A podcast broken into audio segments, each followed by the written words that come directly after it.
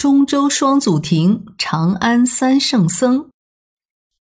第十四集，咱们这个主题是通过白马寺的视角来看汉传佛教的早期发展，所以还是回到白马寺。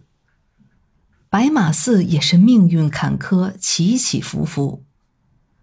白马寺的第一次落难是在东汉末年，当时董卓东迁，就火烧了洛阳城。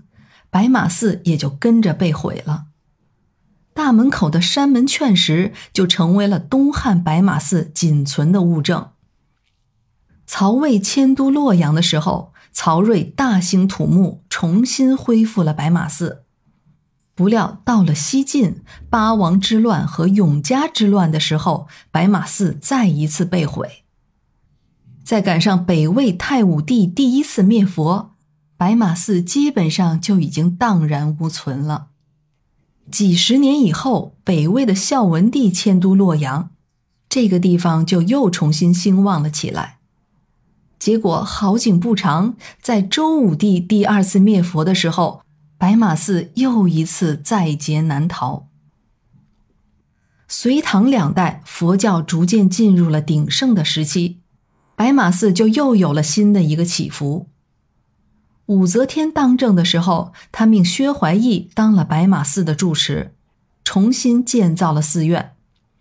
这也是白马寺历史上的又一个黄金时代。当时的白马寺规模非常大，竟有跑马关山门的说法。但是很不幸，到了天宝十四年安史之乱的时候，回鹘劫掠了洛阳，白马寺就又没能幸免。直到唐宣宗的时候，白马寺才慢慢的恢复了初始的规模。到了宋代，宋太宗重修了白马寺，而且下令翰林学士苏轶简撰写了一个叫《重修西京白马寺记》的石碑。今天的白马寺山门里面有块半截的古碑，被称作苏碑，据说这就是宋朝的遗物。不过字迹已经无法辨认了。元代的白马寺有两位住持，一个叫龙川和尚，一个叫文才和尚。他们奉旨重修了白马寺。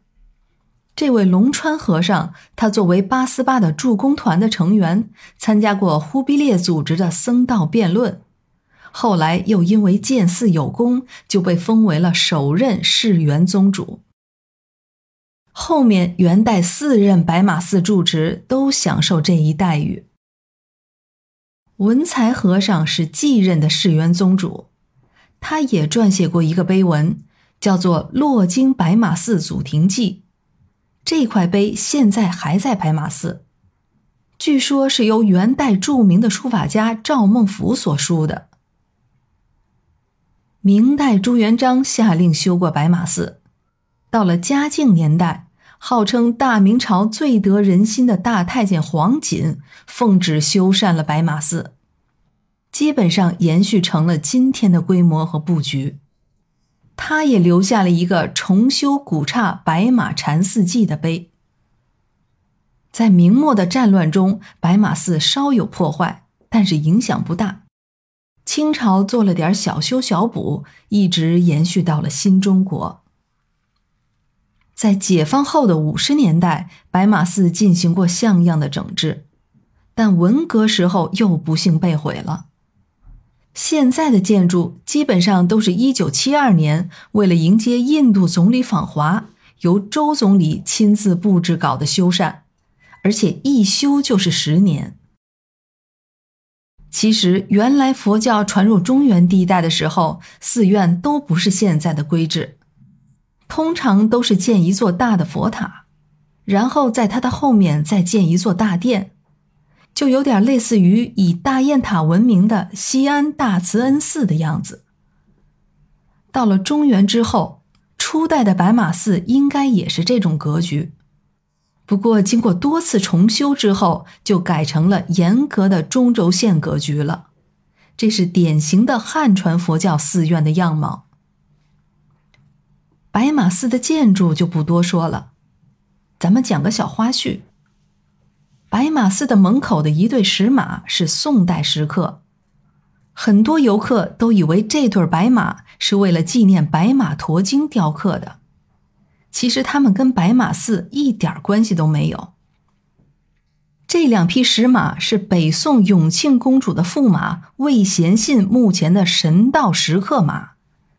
一九三五年，德浩法师住持白马寺，将这对石马移居到了山门前。不过看上去倒也不违和。白马寺有一个“石鼓”的称号，是说它代表了中国十个第一。它是中国第一座寺院。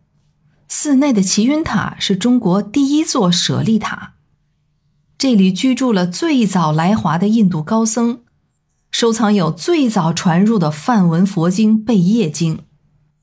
清凉台是最早的译经道场，第一本汉文佛经《四十二章经》，第一本汉文戒律《增其戒心》都是在这儿译出的。第一个汉人和尚朱士行受戒于此。